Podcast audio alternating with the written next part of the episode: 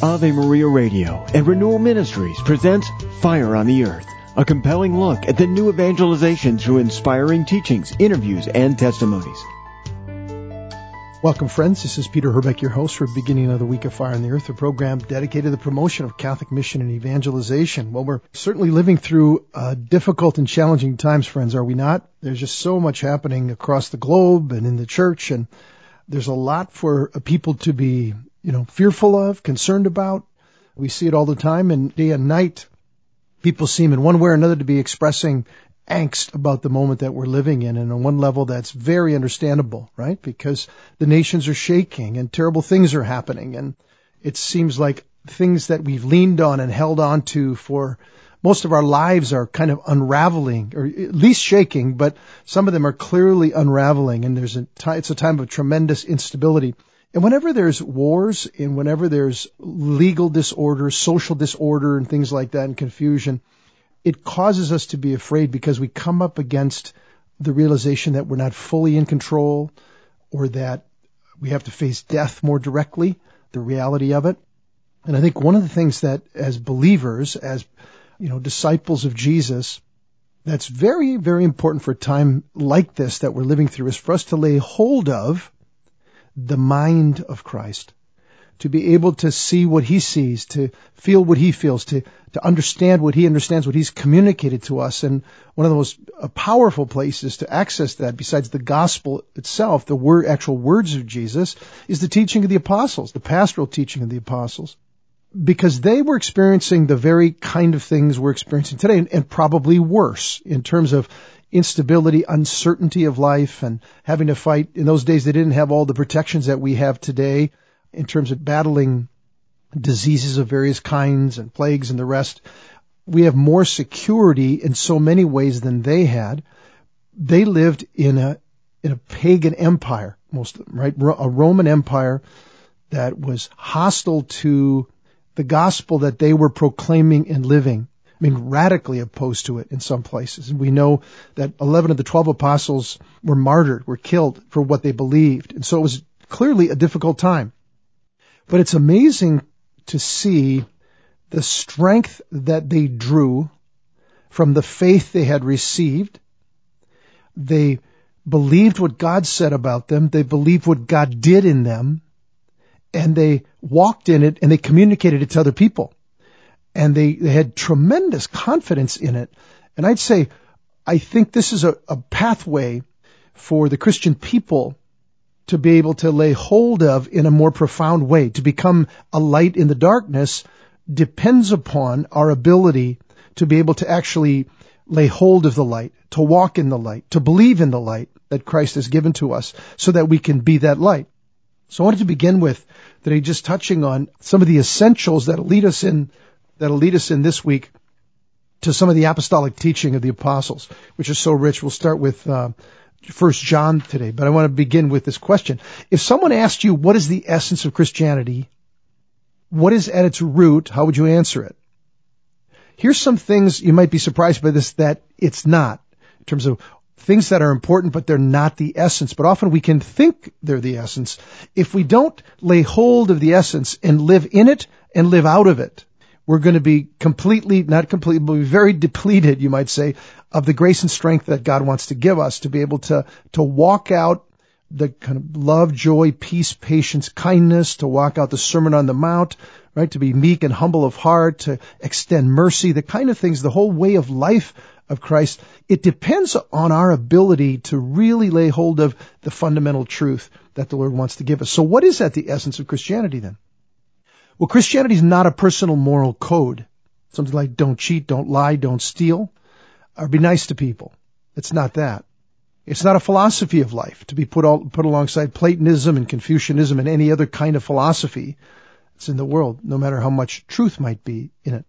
It's not a set of, of truth statements about God, the creed and the catechism, for example.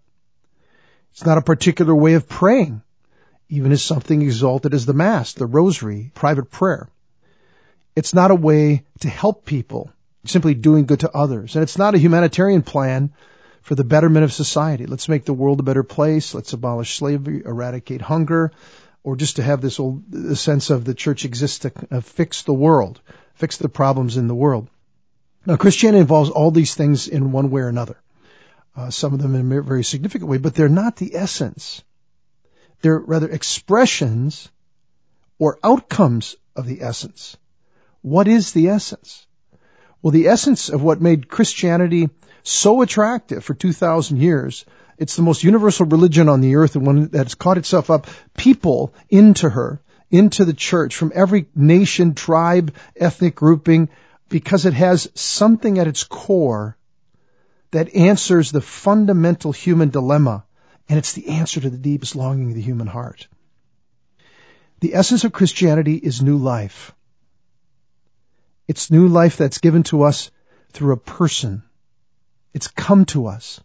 I want to begin with 1 John, the, the prologue here of, of, the, or the opening of the letter of 1 John. Not the gospel, but the gospel touches on the, the gospel of John touches on the same principles, but it's articulated so beautifully in the letter that John's writing. Beginning chapter 1 verse 1. That which was from the beginning, that which we have heard, which we've seen with our eyes, which we've looked upon and touched with our hands, concerning the word of life. The life was made manifest, and we saw it, and we testified to it, and we proclaim to you that the eternal life that was with the Father was made manifest to us. That which we have seen and what we've heard, we proclaim also to you, so that you may have fellowship with us. And our fellowship is with the Father and with His Son, Jesus Christ. And we're writing this that our joy may be complete. Their joy being complete, meaning that we too could come in and share in this life that they're communicating. You know, in John's gospel, you know, Jesus talks about himself being the life and the light. Uh, f- Greek words phos and zoe. The light that has come into a world that is caught in darkness, the darkness and the dominion of the world, the flesh and the devil. A place of resistance, this fallen world, of resistance to God and the plan of God and the things of God. And humanity's deeply scarred by the reality of original sin. We walk in darkness. There's a profound weakness within us that even resists God and the will of God. But the apostles here, their starting point is to declare what they know firsthand. I love this. They said, they're talking about Jesus, the eternal life that's in the Son. And they tell us we heard him, we saw him, we touched him. And we didn't just hear, see, and touch an ordinary man. What we know about this man cannot be said about any other man. And that is the eternal life, the divine life of God was in him and is in him. And it was manifested to us.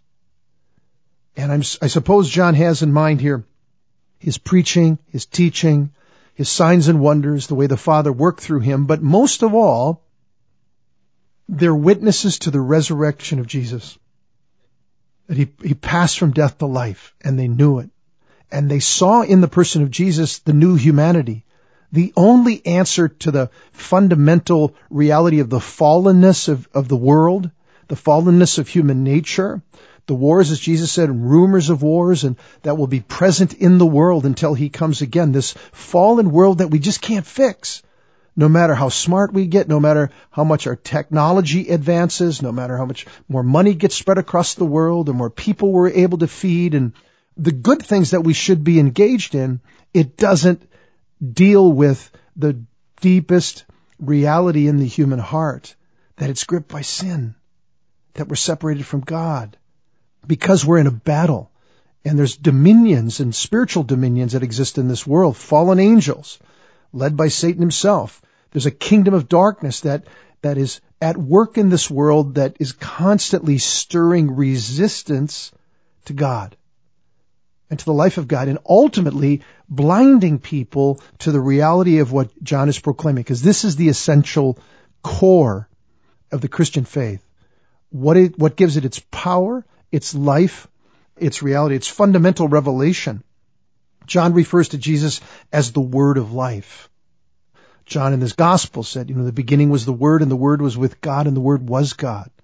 Right? All things were made through him, and nothing made that has not that has been made. It all comes through him. It's made for him. It was made by him. And I love this line: "In him was life, and the life was the light of men. The light shines in the darkness, and the darkness has not overcome it. In him was life." Life and light, you see how, how important and how deeply interconnected they are. Jesus said, I'm the light of the world. He who follows me will not walk in darkness, but will have the light of life. Here again, the light of life. The light that Jesus brings to us is not just human wisdom. It's not a path to live a better life in the sense of, you know, a moral system. It's not just a kind of new philosophical revelation. He's bringing a different reality to the earth. He's literally bringing the indestructible, eternal life of God. It's in Him. And this is what human beings were made to be united to, but fell in the garden in rebellion and came under sin and a, a, different dominion, a different power. The disordered energy of death itself has dominated the world and the human heart in so many ways, and it continues to do it today. And the only answer to it, the only answer to the reality that every one of us is going to die and it's going to come soon. Our life is short. What we resist, what we pretend doesn't exist, what we don't like to talk about. There's a power at work here, but there's a power greater, John is telling us. And it's in this life something is revealed. A light get turned, gets turned on. Uh, the light of the truth of the human condition, of God's plan of salvation, of eternal life. It gets revealed in this man and it's present because the new thing appeared.